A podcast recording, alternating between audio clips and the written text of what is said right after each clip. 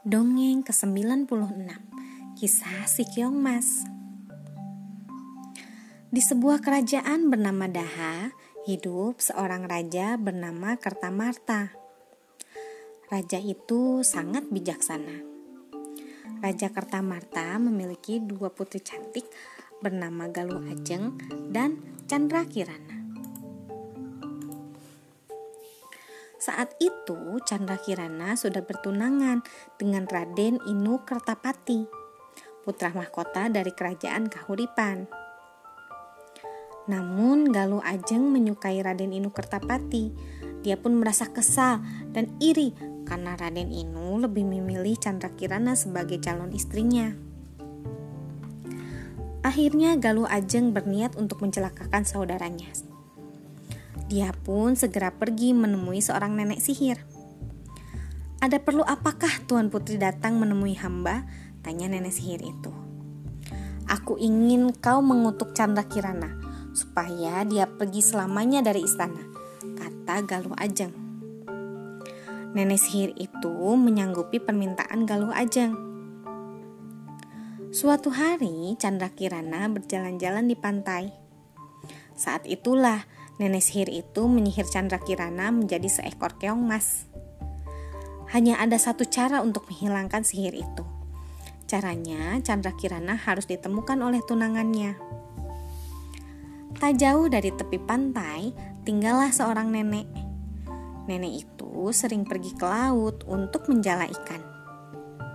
Suatu hari, keong mas itu tersangkut di jala sang nenek Keong emas itu akhirnya dibawa pulang sang nenek dan diletakkan di sebuah tempayan.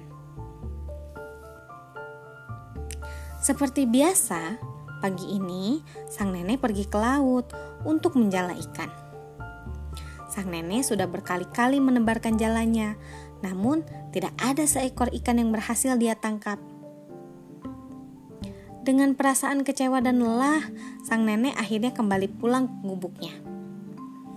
Setibanya di gubuk, sang nenek sangat terkejut. Dia melihat ada berbagai masakan lezat sudah tersaji di atas meja. Dari mana semua makanan ini?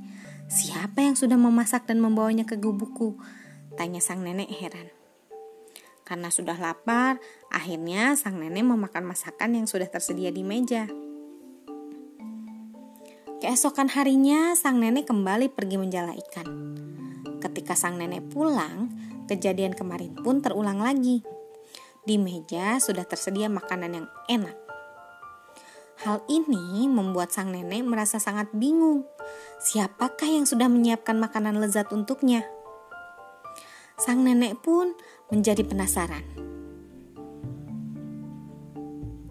Keesokan paginya, sang nenek diam-diam mengintip dari balik gubuknya. Saat itulah sang nenek sangat terkejut ia melihat keong mas yang berada di tempayan berubah menjadi seorang gadis cantik. Gadis itu kemudian memasak makanan lezat untuk sang nenek. Tanpa menunggu lama, sang nenek mendatangi keong mas. Siapakah engkau sebenarnya, Nak? tanya sang nenek. Sebenarnya, aku adalah putri dari kerajaan Daha. Namaku Chandra Kirana. Aku disihir menjadi keong emas oleh saudara kandungku yang iri padaku, jawab sang putri. Setelah berkata seperti itu, Chandra Kirana berubah kembali menjadi keong emas. Sementara itu, Raden Inu Kertapati merasa sangat sedih karena calon istrinya menghilang begitu saja. Raden Inu akhirnya pun pergi mencari Chandra Kirana dengan menyamar sebagai rakyat biasa. Dalam perjalanan, Raden Inu bertemu dengan seorang kakek tua yang kelaparan. Maaf tuan, bolehkah aku meminta sedikit makanan? Aku belum makan sejak kemarin. Aku sangat lapar, kata sang kakek. Raden Inu merasa iba dengan sang kakek. Dia pun mengeluarkan sisa bekalnya dan memberikannya pada sang kakek. Terima kasih tuan, kata sang kakek. Kakek itu makan dengan lahap. Ternyata kakek itu adalah orang sakti. Dia tahu kalau Raden Inu sedang mencari Chandra Kirana. Akhirnya sang kakek memberi petunjuk pada Raden Inu untuk pergi ke desa Dadapan. Raden Inu lalu pergi ke desa Dadapan. Sesampainya di sana, Raden Inu merasa kehausan. Tak jauh dari tempatnya berdiri, dia melihat ada sebuah gubuk. Raden Inu pun pergi menuju gubuk itu untuk meminta segelas air minum. Setelah mengetuk pintu, akhirnya pintu itu terbuka. Seketika itu Raden Inu sangat terkejut Ternyata yang membuka pintunya itu adalah Chandra Kirana, tunangannya yang selama ini hilang. Kini Chandra Kirana dan Raden Inu sudah bertemu, makanya kutukan itu pun hilang. Sekarang Chandra Kirana tidak lagi berubah menjadi keong mas. Untuk membalas budi sang nenek, Chandra Kirana mengajak sang nenek untuk ikut ke istana.